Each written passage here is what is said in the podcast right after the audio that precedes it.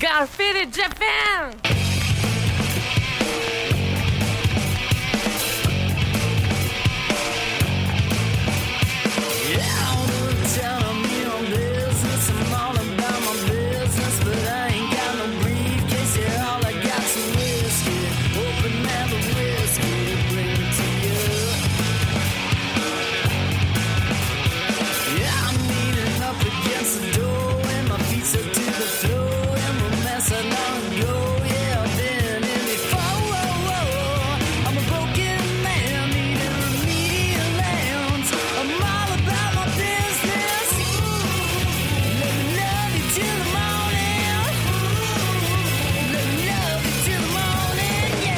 What's up, faders? Welcome to yet another action-packed episode of Got Faded Japan. I am your host, Johnny. And as you fine folks know, Got Faded Japan is about two dudes, booze, Japan, and the news. And this is episode number 537. And this is a very special episode because my co-host Tom is not here. Oh, Tom, he's not here. Oh God, what are we gonna do? Well, I'll tell you what we're gonna do. We're gonna get somebody in here just for this episode. Somebody great, somebody special, somebody amazing, and that person is my dear friend Max Frenzel. Max, welcome to the show.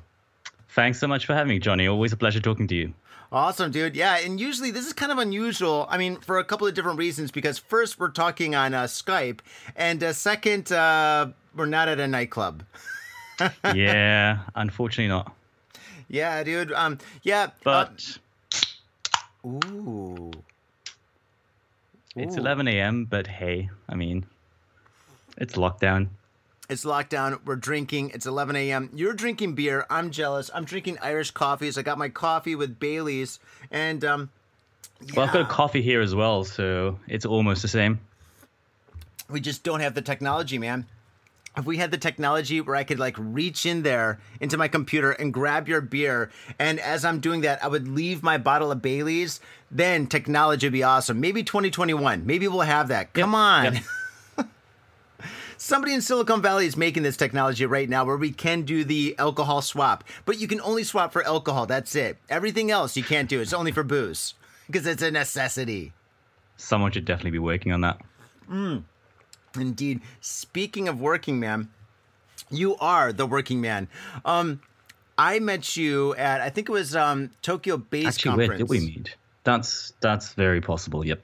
I'm almost positive it was there. It was uh, was it what's her name? Eureka. Yuika. It was- Yuka. yeah, Yuka was her events that she was doing, and she was organizing these huge, amazing, like bass heavy events, Yeah. drum and bass, techno, um, kind of EDM, dubstep stuff, and um, yeah, her events were just incredible. I was live painting at these events, and you were you were you're dropping beats and stuff. You're doing like the uh, the Akari. What is that? I don't think at the time we met I was actually doing music already because I don't know how many years ago did we meet. It must have been I don't know four, three-ish years. I only started doing music in the last two years or so. Actually, uh, at the beginning I was just like a random dude getting drunk at her events. So that's probably how we met. Probably, yeah. I miss her events. I, I hope she yeah, starts they were up some of the best events in Tokyo. by But far. hopefully she'll get back to them. Awesome, but yeah, you were dropping beats and stuff. What was that uh, process? I, I can never get ex- like every time I talk to somebody, they have a different way of calling it, like the Mm, the kati, totally. uh, the like finger tapping and shit, which Yeah, so sounds most kind of gross. you, you know the the Akai MPC. Yeah. that's kind of the, the main thing with the like four x four uh, pads. I'm actually using a different device. It's Native Instruments Maschine. It's a similar-ish thing, but um, well, just slightly different process. But the thing is, I always feel weird when people call me a musician. I always have this kind of imposter syndrome because I'm kind of a tech guy and I know like how to work with algorithms and how to do that stuff. So by combining that with the music, I can make myself look and sound much more impressive than it actually is because no one else is doing the stuff I'm doing. Everyone thinks, "Oh, this guy's amazing," but I've got no clue what I'm doing really. So that's kind of my whole spiel. well, don't but tell me that. Dude, I've been bragging about you for ages. Whenever you drop like a video on Instagram where like rocking that machine, I'm like, dude, look at this guy's Well, fingers. okay, this it's guy's like finger banging. Look at this. No skill, but I've got the finger banging. you got the finger banging going on. No, man, but I mean, seriously, dude. I mean, it's, it looks amazing. It sounds great and stuff. So you are definitely doing something. So I, I think it's awesome, and I love the music that you're making too, man. Fucking, I Thanks, buddy. love like I really like, need to get back into that actually. I've not been doing too much music recently. I've not been producing anything the last, I don't know, six months, year or so, but just been playing live. But even that's kind of stopped right now. So I really need to get back into producing and hopefully also playing live. Hopefully at one of your events as well at some point. Oh, definitely. Whenever you want, man, just let me know. Let me know. I, a lot of bands have um, broken up and are on hiatus or whatever. Ah. So yeah, uh, if you play music, I've got a space. Sweet. Awesome. If my venue is still available. I mean, right now, a lot of venues right. are shutting down and stuff. I don't know what the fuck they're going to do. I mean, No. It seems like what I know two venues that close. I know two that say they're having serious problems, but I don't know if that's just some kind of a plea to get money or Mm. maybe they are having problems. I don't know. But um, yeah, hopefully, hopefully in the next year, all these like venues are still okay because fucking that's kind of like the charm Yeah, of like. Shinjuku and Shibuya. You know, it's like they got some of like the best nightclubs in the world. You know. Right. And so many tiny venues as well. I think that's what really makes Tokyo special. It's not a few big clubs. I mean, they're there as well. But a lot of my favorite clubs are really the tiny ones that fit like 40, 50 people.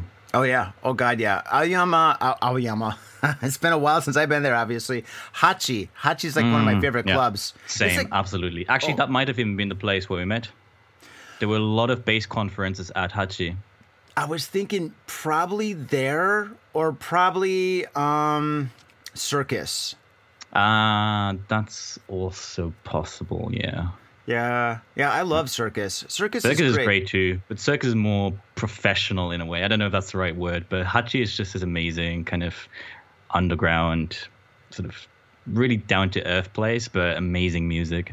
Oh yeah, oh yeah, yeah. Some of the best people perform there, and some of the greatest events are there. And the cool thing is, right, when you have like a small little club in Tokyo, it's so much easier to talk to people and meet people and Mm. Yeah, just kind of have like a good time and stuff. When you got these huge mega clubs, um, like Ageha or Womb Yeah, or whatever, yeah, it's you know it's kind of hard to talk to people, and a lot of people there are kind of superficial. They're there just to, like pick up chicks or just to look Exactly, cool. You know, when you go to Hachi or Circus, it's like people that love music. Yeah. You know, yeah. and if they wouldn't talk know about the place if they wouldn't care about the music, and they know who's playing and they know the people. So that's a really, it's a completely different vibe. I used to love Womb, but like the last, I don't know, two ish years or so, it's really become one of those places where people just go to pick up girls. It's kind of like Roppongi now in Shibuya. Oh God, yeah, I've been saying that for a while. Yeah, Roppongi. Actually, this is kind of weird. My wife and I, um, we went to Roppongi to go to a steakhouse on a Thursday night. Um, what was it? I think it was our 10 year anniversary or something. But it was um, about maybe what was it?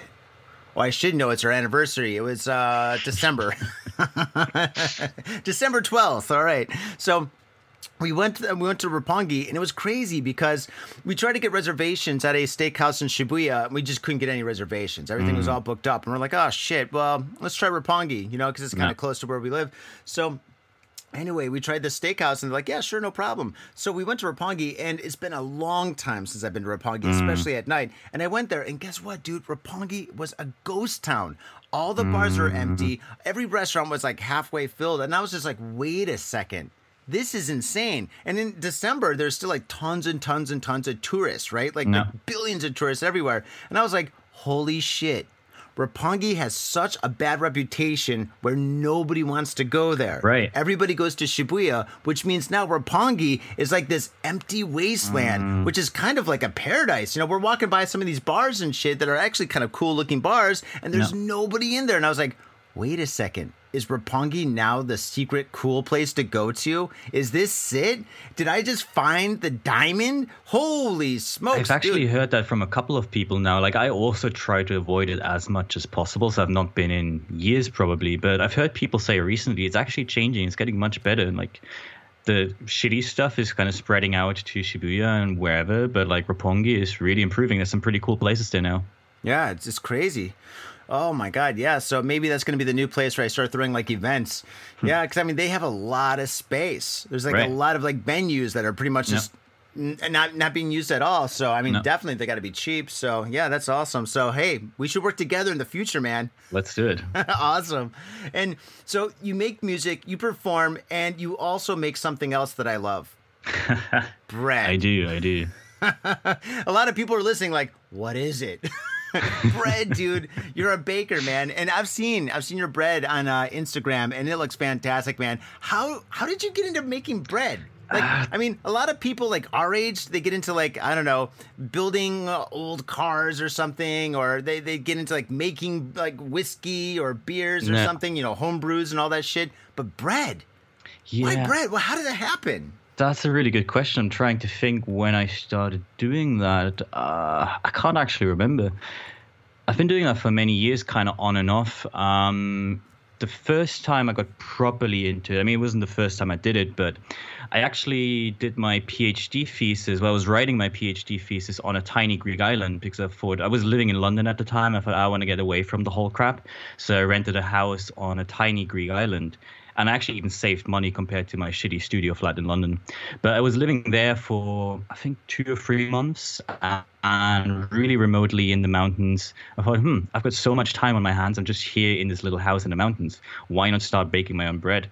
And it was amazing. I started baking bread like almost every day. And I used the dough for making my own pizzas. And yeah, it was just really nice process. Like, the, the result is beautiful and delicious, but even the process itself is amazing. It's it's really art and it's very creative, and it's also quite therapeutic. It's almost like meditation for me doing that. Um, but then, I mean, moving to Japan, you don't really have ovens here in most kitchens. So for many years, I stopped baking completely. But recently, I bought this. It's kind of a very fancy microwave. That's what it looks like. Um, but it's actually a surprisingly good oven. And yeah, about a year or so ago, I got really into baking again. Because, I mean, the bread you get in Japan is not bread, um, what they call shokupan. It's, I don't know, it's fluffy, whatever, tasteless, old newspapers. I don't know. Um, I mean, there are some amazing bakeries here in Japan, but they're very rare and it's insanely expensive. Yeah. Uh, so I just really got back into it. And I started making my own sourdough starter, which itself is a really fascinating process. And it's just something very special. Like, I, I suck. I can't even keep plants alive, but somehow I've managed to keep my sourdough starter alive for an entire year. So you have to feed it like once a day if you keep it out of the fridge, once a week if it's in the fridge.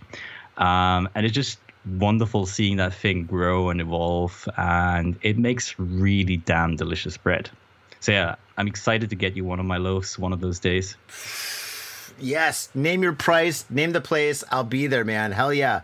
And Sweet. I, I want to talk to you a little bit about uh, the the process of this um, sourdough. Like a long, long time ago, I read Anthony Bourdain's book. Uh, What was it? Kitchen Confidential. Mm. Oh, I yeah, remember a part of the book. Like um, he had this friend that he was working with that was like the bread expert of uh, New York, and he would keep on calling like uh, Anthony of all n- times in the night, saying "Feed the bitch, feed the bitch," right? and so basically, Anthony had to go to like the the kitchen and do something. He had to add water or something to like this yeah. dough, this starter to keep it alive or something.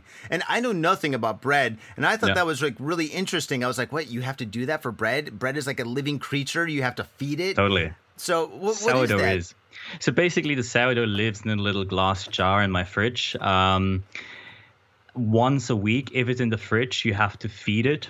Um, you just pour away a lot of the stuff. Actually, so you throw away a large portion of the starter itself. You just leave a little bit, and that's just kind of feeds the next generation. And then you just add like the same amount of water and flour. You mix it all up in a day or so, the thing goes crazy, bubbles up all over the place. Sometimes it even come, comes over the jar. Um, it looks quite gross, actually, but it's also, once you get to love it, it's quite a nice process just watching it grow.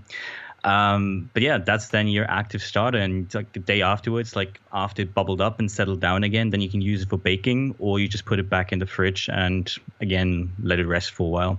And actually, the funny thing is, if you don't feed it quickly enough, if it runs out of, well, new stuff, it actually produces booze. So I once came back from traveling and I had it for like two and a half weeks in the fridge without, um, feeding the thing and I looked at it, it had this weird black layer of liquid on top, and I thought, fuck, I ruined my starters, it mold or something. But I, I looked it up online. So this stuff is called hooch, and it's an alcohol that comes from fermenting well, that stuff basically, once it runs out of food, it kind of self destructs and produces that alcohol. So I didn't try drinking it, I just put it away. Uh, I didn't want to go blind, but yeah, apparently that's how you make hooch. Hooch? Oh my God, is that how they make it in prison? I have no idea, but I wouldn't be too surprised. I mean, it's a pretty simple process. You just mix water and flour and let it stand for a couple of weeks. Oh my god! And then you add a little Kool Aid to it, and there you go, man. You got prison hooch. that's awesome, man. Holy smokes, that's great. Maybe that's like uh, the origin of beer. You know, maybe like um, yeah, a million probably. years ago, some guys were making bread, and I don't know, maybe they had to fight a battle or something, and then they came back like, oh man, we fucked up the bread. Well, fucking, I'm hungry. Why not? And then they got completely wasted, and No. thus the beginning of beer. Yay!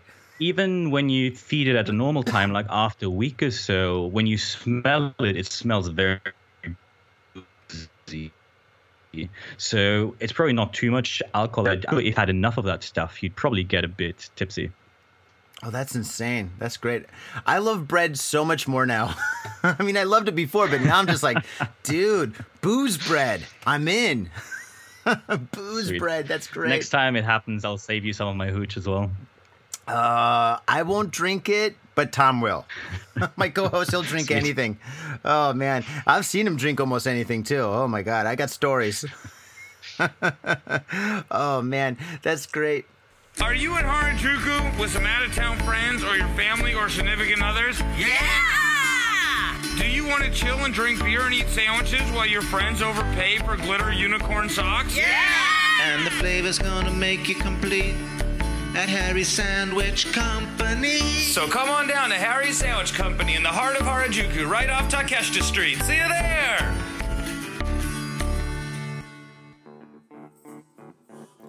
If you're gonna get your fade on, you gotta get your fade on in style. And that's why I use Ghost Town Pomade.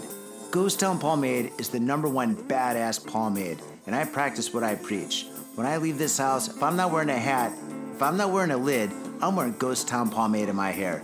This stuff is amazing. It smells good, it looks good, and it feels good. Ghost Town Pomade, badass pomade.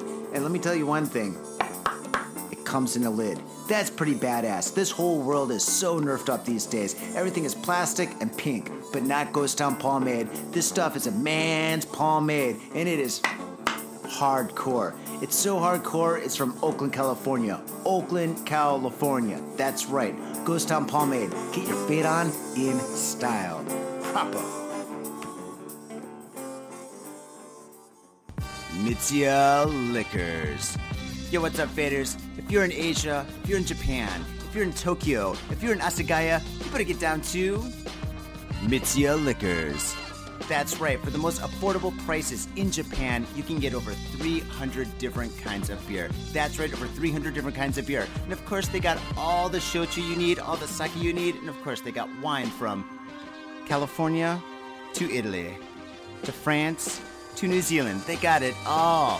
When I say they got it all, they really, seriously got it all. There's no joke about that. So get down to Mitsuya Liquors. And if you go in there and you say Got Faded Japan, you will be more than welcome to go into their back room and drink those beers that you just purchased. That's right, Got Faded Japan at Mitsuya Liquors. And three times a week, they have a sushi chef there. So get your sushi on, get your drink on, get your fade on, and come on down to Mitsuya Liquors, located comfortably in Asagaya, about five minute walk from the station. Mitsuya Liquors. Hey yo, what's up, faders? Johnny here. You know I love booze and news, but I also love art. So come on down to thespiltink.com and check my art out. I've got tons of stuff there for you to check out. And I've got paintings, I've got prints, I've got videos, and I tell you what, if you like a painting, I could probably sell it to you.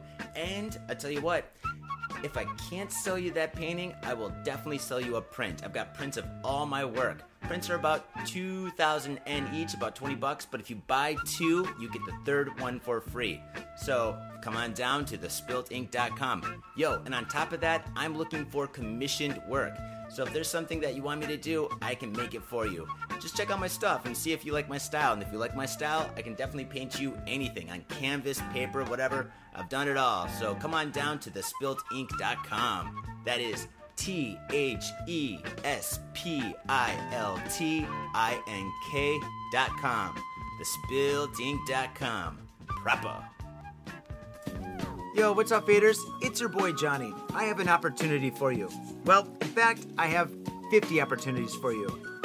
A few years ago, I painted all 50 American states, and in each and every state, I painted in all major city names, the state's cultural icons, pop culture that pertains to that specific state, and a whole lot more fun, interesting, and educationally groovy stuff. The project took me over eight months to complete, and now they're yours forever. I have digital prints available for download on the Spilt Inks Etsy shop.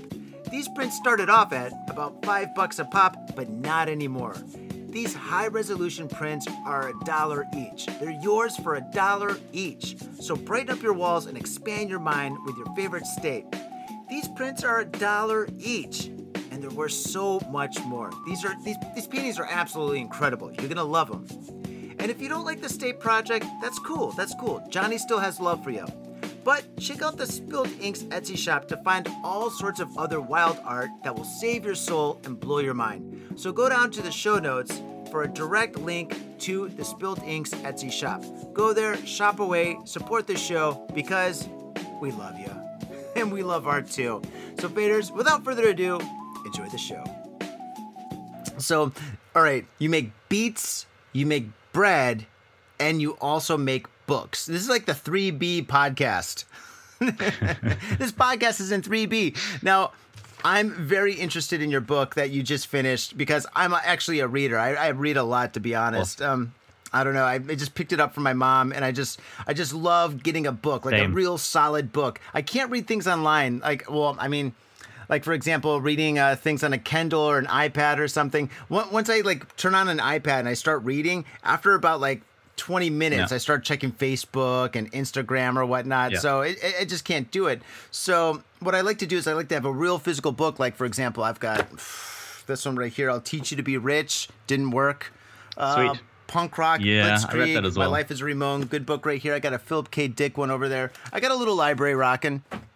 But um, yeah, I love Sweet. books. I'm exactly the same actually. I love physical books and I also got it from my mom. Like from a very early age, like our house was full with physical books and I absolutely loved them. And I think I read one ebook in my entire life and decided, nope, that's not for me. I'll stick with the paper.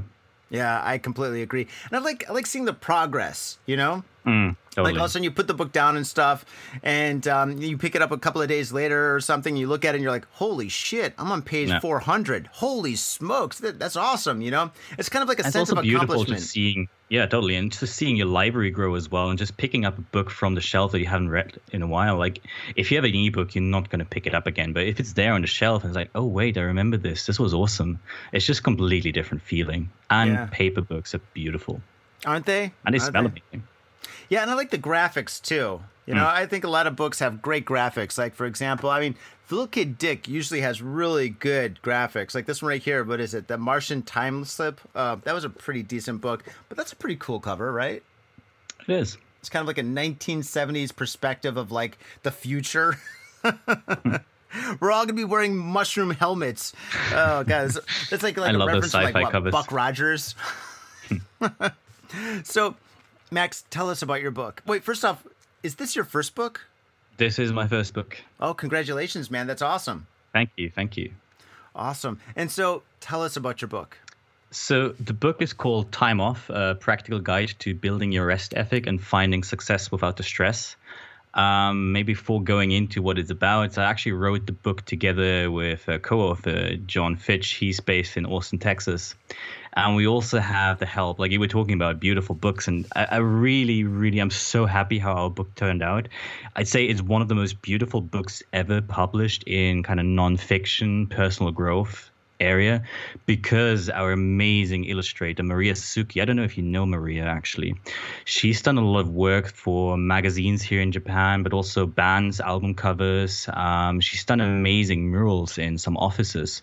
And I mean, our listeners won't be able to uh, see this, but the book is full of absolutely beautiful illustrations and there's a lot of profiles in the book so it's full of these beautiful profile drawings. And maria has this wonderful style of kind of pencil sketches a very light and very airy feeling which really matches what the book is all about.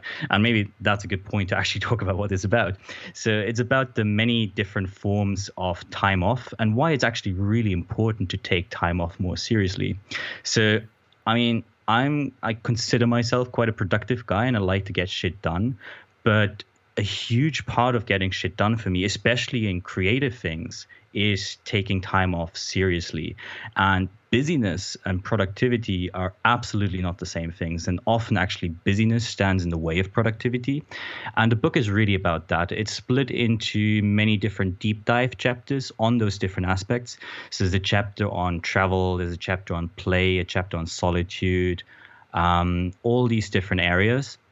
And then in between those are profiles of different people who found success with that particular form of time off. So it's their story and also one very practical advice per profile that readers can directly use in their own life. And yeah, we really hope to start a movement with this because I really think people need to start slowing down and just take their time off more seriously. And we have this concept. I mean, it's in the subtitle, um, and we call it rest ethic. Like a lot of people think about their work ethic, or at least have heard of the idea of work ethic, and that's great. You should have a good work ethic if you want to get stuff done. But we really believe that a rest ethic is just as important as the work ethic. So we actually like to use an example. And if you're up for that, we can do a little experiment here live on the show. I'm down. So awesome. so sure. let's all take a very deep breath in and hold it. Just keep holding for a while.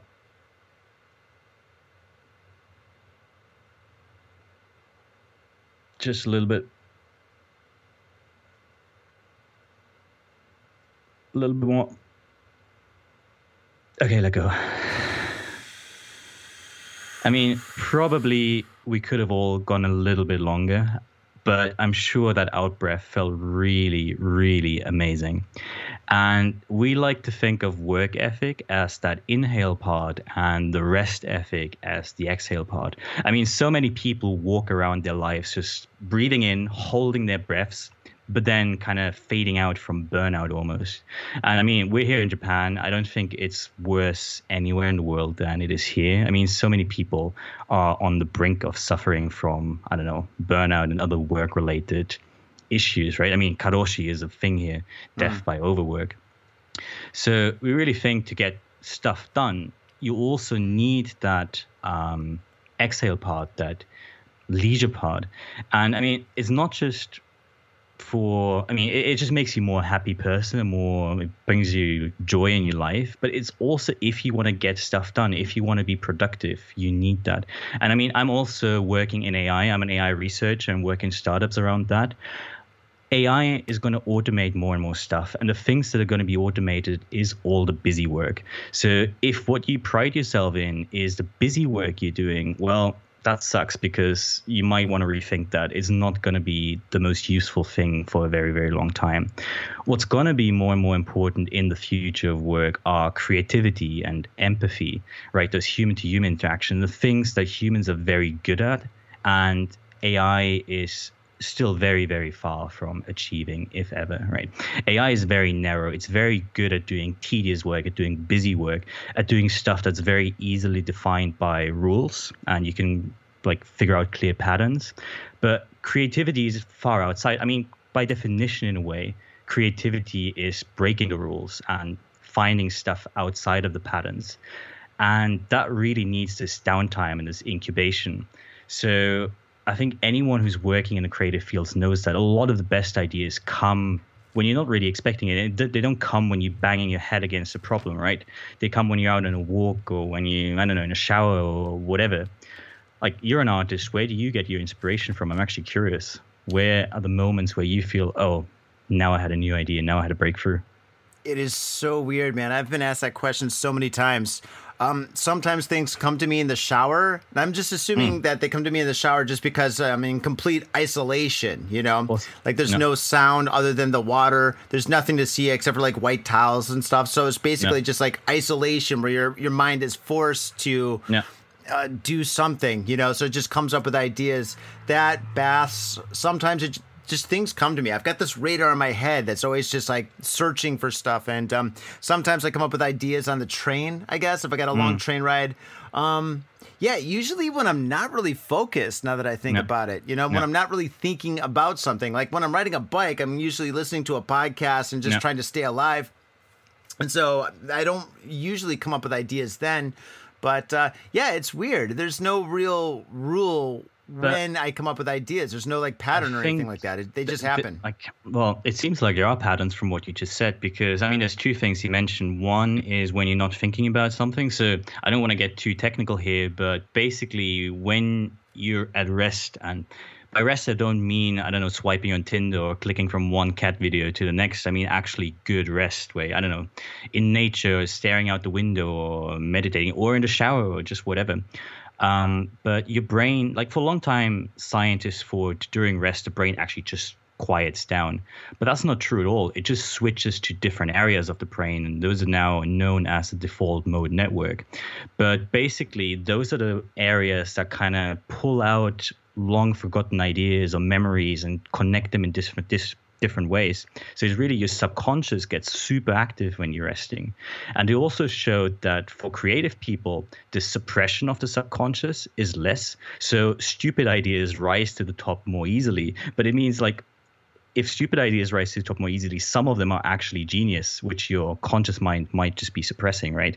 So you have these sudden aha moments.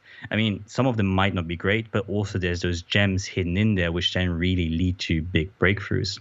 And the other thing you mentioned is a lot of them come to you in isolation. And that's another really big point. We have a chapter on solitude in the book, actually, and a lot of creatives and scientists found a lot of their inspiration in solitude. Well, I'm and- blown away, dude. right? And I think a lot of people are experiencing that, that right now. I mean, we're all sort of in forced time off in a way. And it's actually interesting because I think a lot of people are struggling. But I think those people who are struggling the most are those who don't really have like a meaningful leisure life. They might have time off, but it's full of this kind of distraction, like swiping on Tinder. You were talking before we started recording, you were talking about like the first week in lockdown you just spent on Netflix, right? I mean, that's fun for a week. But and booze, that's fun for a week. But after a while, this gets pretty boring, and you feel just this emptiness in a way. Yeah. But I think those of us who have some creative projects to pour our energy into, even though it might feel like work, it is actually a form of time off as well, because it really brings meaning to our life. Um, Aristotle had this concept of noble leisure that we talk about in the book as well. And he, he basically said rest is not the same as leisure because rest always asks the question, rest for what? And usually the answer is to do more work. But leisure itself, in this noble way he talked about it, it's defined purely for itself because it's something that brings meaning to your life. And that can be anything. I mean, for us artists, making our art is really, really meaningful, right? It might look like work to other people, but it's totally time off for us because even though we pour energy into it, it energizes us in the long term and it gives us meaning, right? That's true. So, and a lot of that does happen in solitude. So I think right now, people in lockdown who have some big project to work on, they really care about, is actually a really powerful time in a way. And you see, like, I don't know, we talked about this earlier as well. We're seeing so many amazing projects being done. Like, people finally write that book, do that art they were planning for a long time, write that album, uh, make that business plan, whatever it is, right? So, again, there's a reason we call this rest ethic. It's not an easy thing. Just because you suddenly have time off doesn't mean you're actually using it in the right way. It does need to be practiced because otherwise you just end up distracted and getting drunk on Netflix, right? Um, but once you actually learn to cultivate that, it's a really, really powerful thing. Well, that's that's awesome. That's that's incredible. Um, I think a lot of people need this book in Japan and Japan, Korea, Yeah, some of these totally. other countries, maybe even cities like New York, where I mean, No. New York has that phrase, New York minute, because everybody's working so much, where they just only have a minute to do something, you know? Right. So, I mean, yeah, I think this book could be very, very beneficial. Is it in English and Japanese and German? Like, what other languages is it in? Is it So- only in English right now, or? Right now, it's only published in English. Um, I mean, it's out globally, so you can buy it from Amazon wherever you are. Um, in the US and the UK, you can probably even get it from your local bookstore. I mean, they won't have it in stock, but you can order it from them.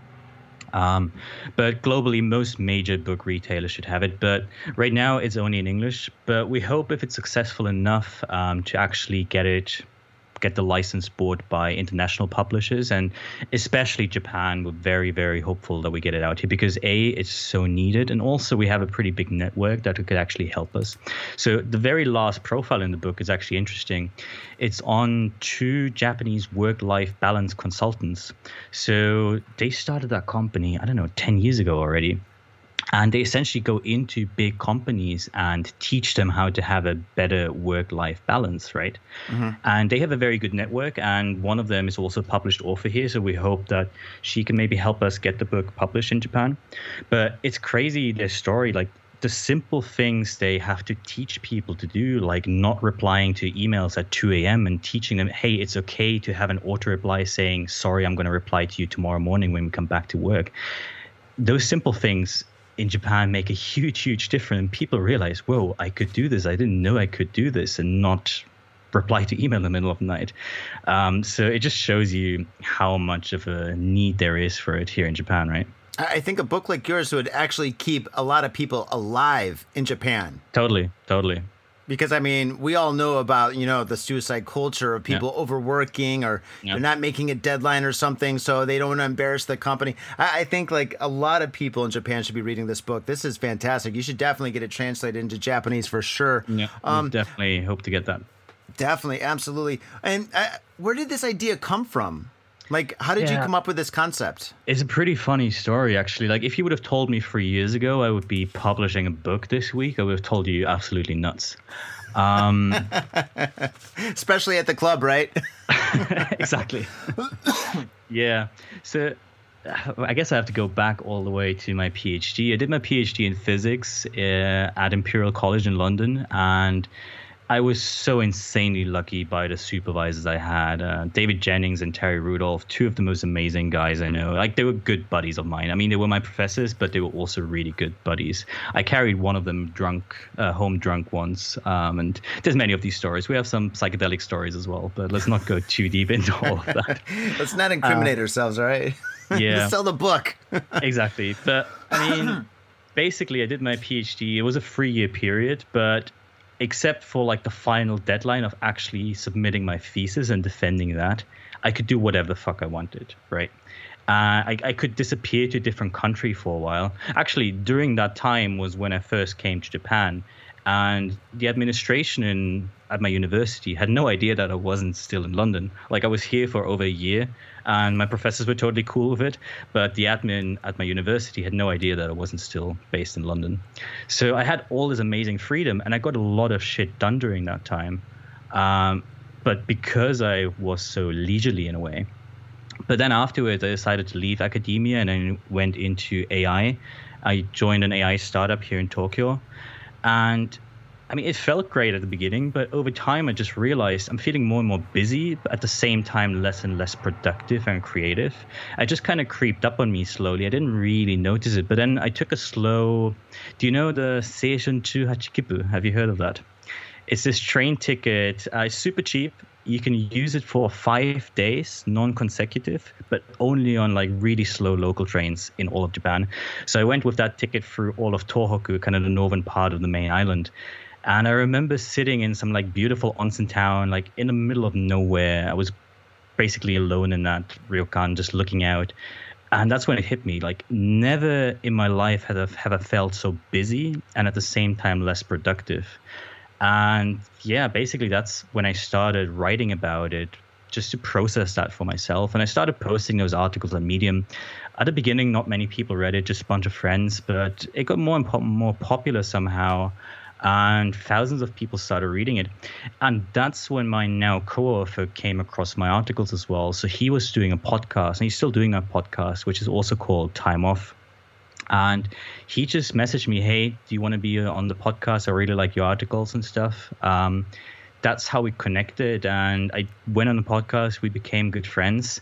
And one day I found his email in my inbox. Hey, do you want to write a book together? And yeah, here we are, a year and a half later, having just published a book.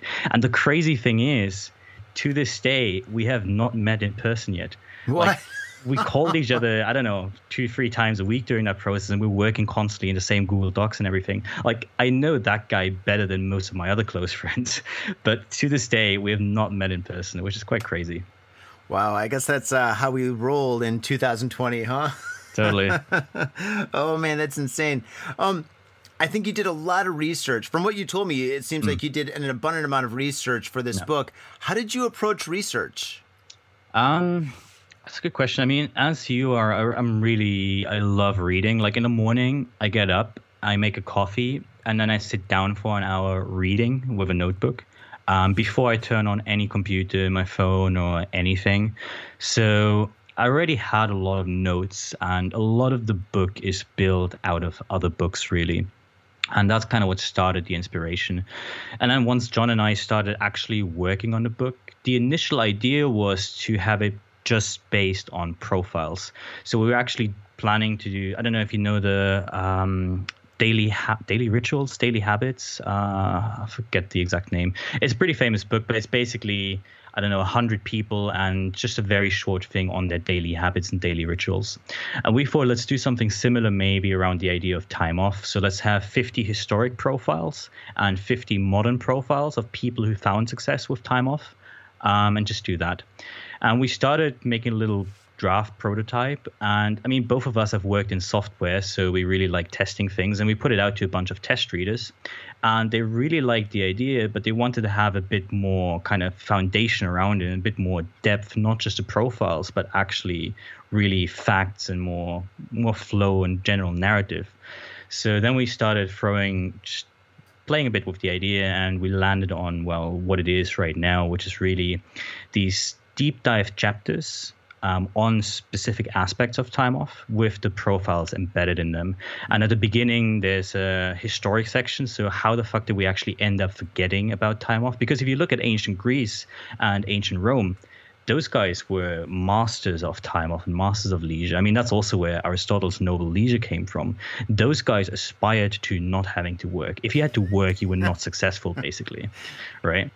So, how did we end up forgetting that? And how do we end up priding ourselves with busyness? Because right now so many people pride themselves in being busy and like that's what they need to feel accomplished even though it's not actually achieving much. But and there's also this sense of guilt that we all have with not working right? Uh, it, it really like we basically talk about how that historically came about and then at the end of the book, we look at the future of work and what we expect with AI and other things, how things are going to shift much more to creative work, and why in the creative work and in this human to human work, um, time off is going to be super critical and really key skill.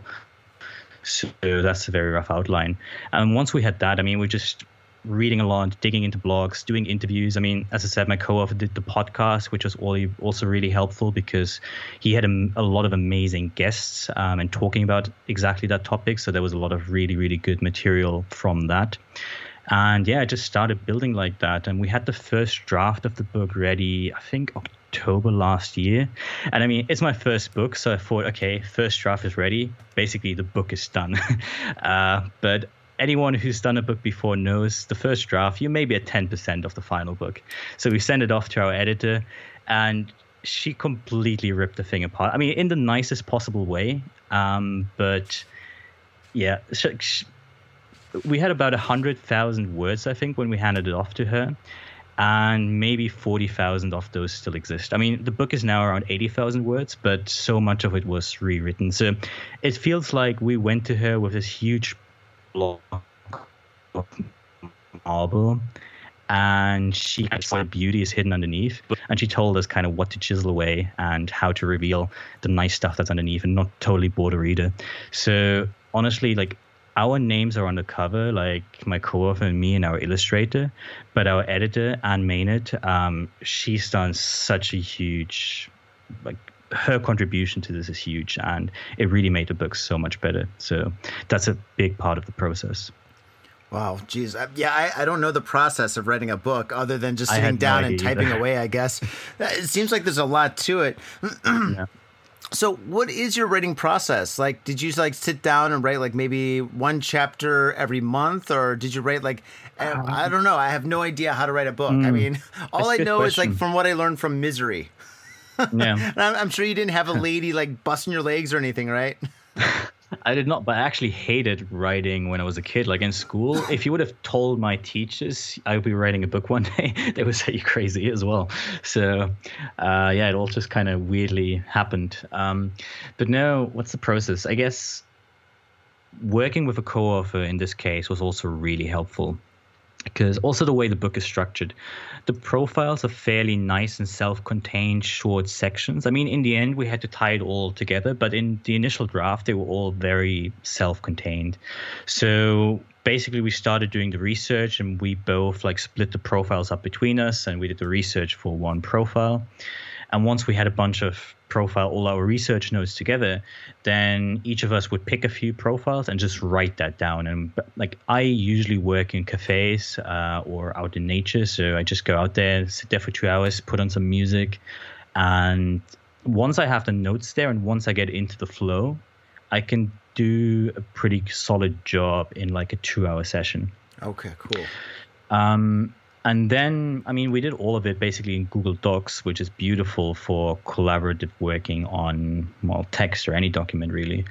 And once I would have a profile ready, I would share it in Google Docs, and then my co-author would go in and make editing suggestions and leave comments and that kind of stuff. So it's actually really nice having this co-author relationship there because it's kind of got the editing baked into it, and have someone else read your stuff straight away, scrap and then refine it from there.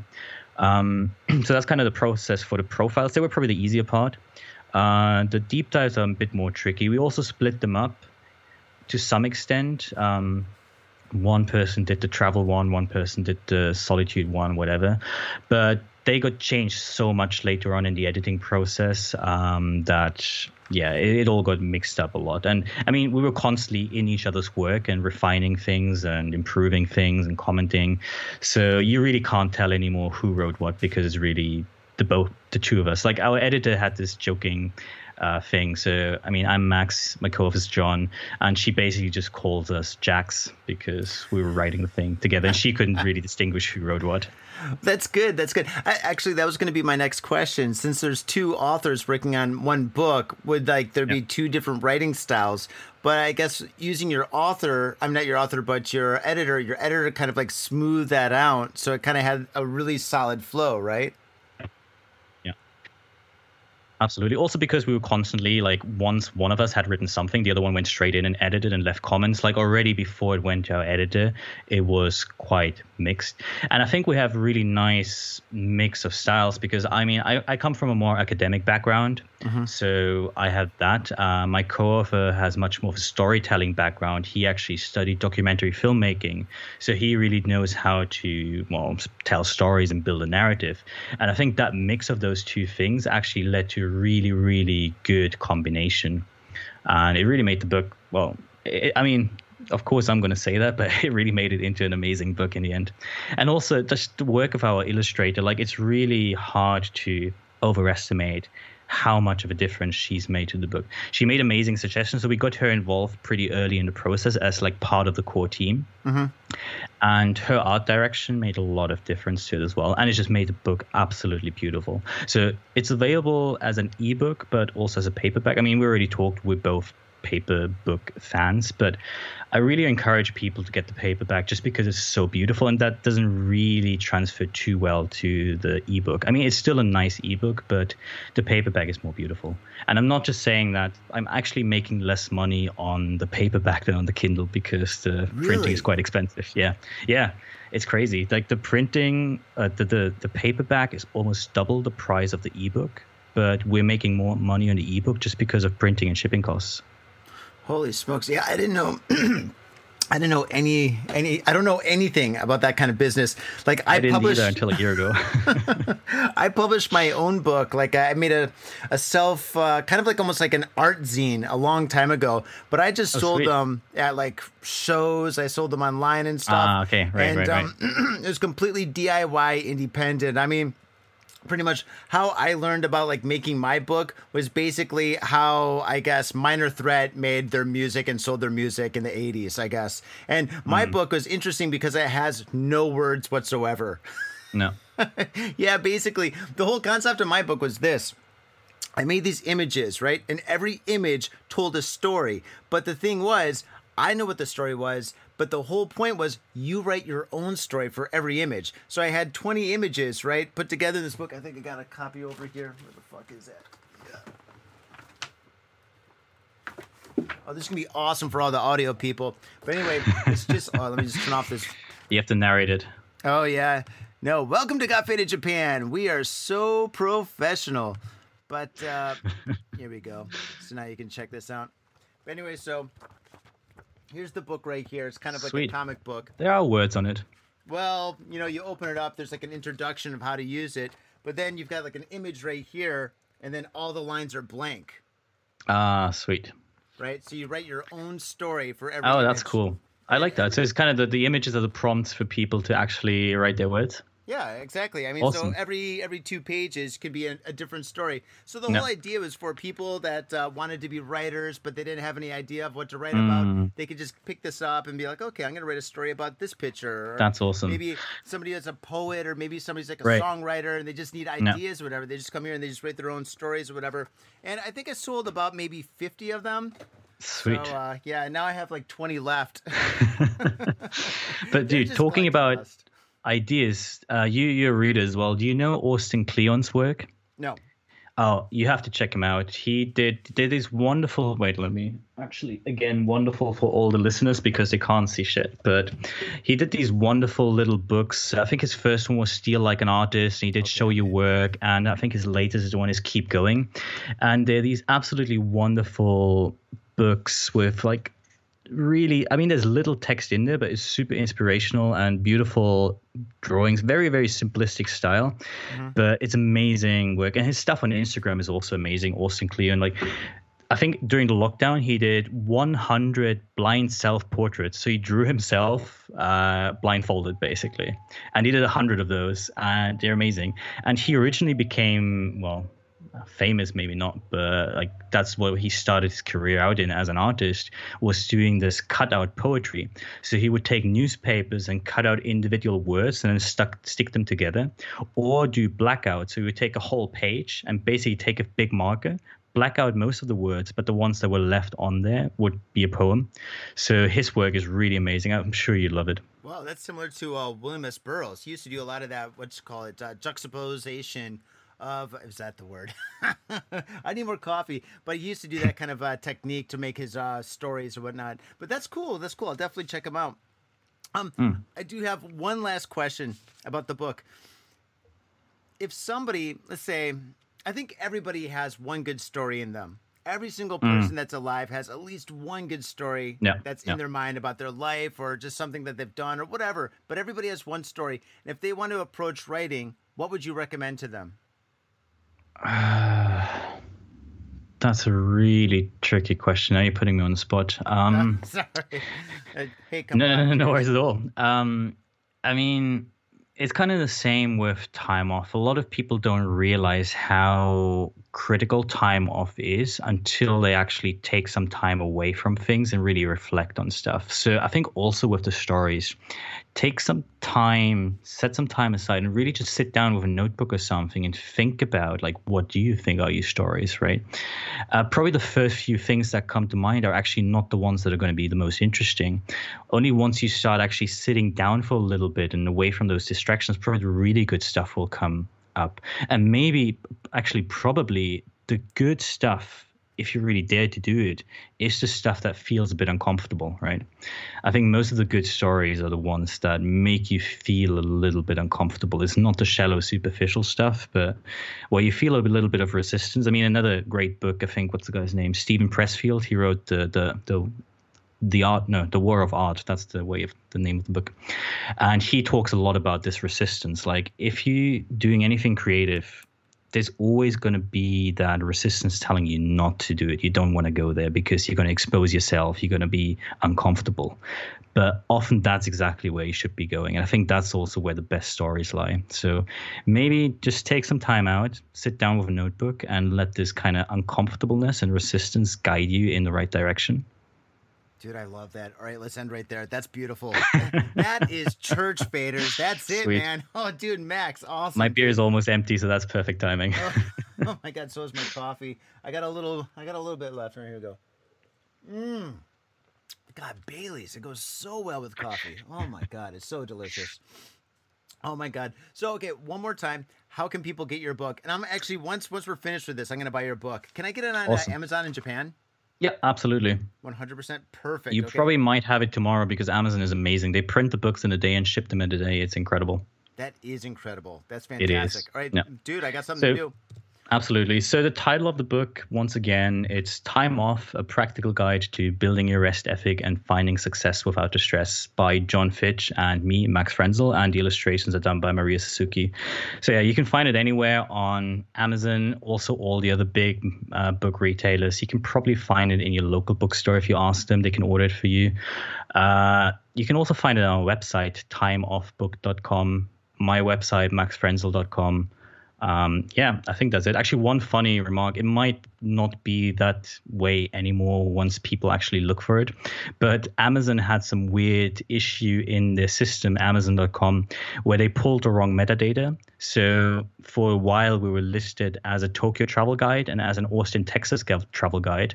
We called them last week and uh, told them, "Hey, we're not a travel guide," and they said, "Yeah, okay, we're going to remove those categories and fix it." But then actually, uh, some system error occurred. They, they they managed to remove the Texas travel guide, but somehow the Tokyo one got stuck there in their system, and because of that, now the book launched, and we just made it to number one bestseller list in Tokyo travel guides. uh, we called them again. They said, "Okay, sorry, there's actually some." Error happening with the Tokyo Travel. Still number one bestseller, that's correct. But we have our tech team working on removing you from that category. So yeah, somehow we're number one Tokyo Travel Guide right now. Hey, man, being number one's pretty good. Totally. that's awesome, dude. Max, that's great. Um, okay, I'm definitely gonna pick up your book as soon as we, Awesome. um, as soon as I finish with Get a paperback. Paper, oh, 100%. Oh, God, yeah. God, yeah. Faders, you know what to do. Um, in the show notes, I'm going to have like a list of links. Wait, which link is best for you? Which link is like uh, where you get the most amount of money? Um, honestly, I mean, the most amount of money uh, we would get from Kindle, but actually, I would recommend people don't get the Kindle version because just a paperback is so incredibly beautiful. I mean, the difference is not huge for us, so yeah, please buy a paperback So um, and get it from anywhere. Yeah, Amazon is good because that also helps us in the algorithms moving up. And actually, also another thing, like Uh, we really want to start a movement with this and we really want this to catch on so i'd be super happy to hear about people's stories like when did you find success by taking time off and when did you realize that busy is not the way of going forward and also if you pick up a copy of the book just share an image online and tag us or anything helps really really appreciate it Awesome. Faders, you know what to do, man. Go down into the show notes, pick up this book. Amazon. You can trust Amazon. You're going to get it in a couple of days. Even if it takes a week, if you're like in America where it's taking a little bit longer to get your stuff or whatever, you're going to have some gold in your hands. Definitely get this, man. That's fantastic. And, share uh, something on instagram tag me mf frenzel you can also find my bread and my music there actually so do that and thanks guys uh, I'm sorry, you can't get the bread, but you can get the book. Not yet, not yet. Maybe I'll do shipping of that as well at some point. Oh my god. Well, I mean, if it's booze bread, it might be a little bit illegal, but uh, hey, I'm cool with that, man. I got it in Japan. That's how we roll. Oh man, Max, thank you so much for being on the show. I really appreciate Thanks it. Thanks for having me, oh Tony. my god, this is church for real. Faders, Looking forward what to actually grab a drink with you soon. Oh god, I hope so. Definitely, definitely, man. I'll see you at the bar. Faders, you know what to do. Go down the show notes, check out this book, buy this book, share this book. This is church. And um, on another note, definitely go down to our Patreon page. We do have a Patreon page. We've got tons of content up there. We upload content almost every day videos, photos, extra interviews and shows and extra stories and stuff. There's tons of stuff there. Go up there and support the show. It's $5 a month. That's basically like buying us one beer every month. And if you come to Japan and we see you in Japan, we're going to buy you not one beer, but we're going to buy you a lot of beers at the bar. So definitely scratch our back and we'll scratch your back too. And if you can't do that, I know money is tight, but you can also go onto iTunes and give us a five star review and write something groovy. That definitely helps us out too. And of course, we're on Instagram and Facebook. So, faders, you know what to do. You got some missions, you got some free time. I mean, we're all in like what? Solitary confinement, lockdown, whatever. So, uh, yeah, do that for us and we got you back. Faders, thank you very much for tuning into this special episode of Got Faded Japan. Max, once again, dude, fucking mad respect, and we'll catch you next week. Oh, no, wait, we're gonna catch you in two days. We'll see you on Friday. Peace. My own brother, a goddamn shit-sucking vampire. Oh, you wait till mom finds out, buddy. I've got a government job to abuse and a lonely wife to fuck. As far back as I can remember, I always wanted to be a gangster. God, the pressure! I can't take it! I can't take it! I can't stand to it! You sure I should do this, man? We're going freaky! We came, we saw, we kicked his ass! Your move, creep. Oh, man. I will never forgive your ass for this shit. This is some fucked up repugnant shit. Ah, fuck it, dude. Let's go bold.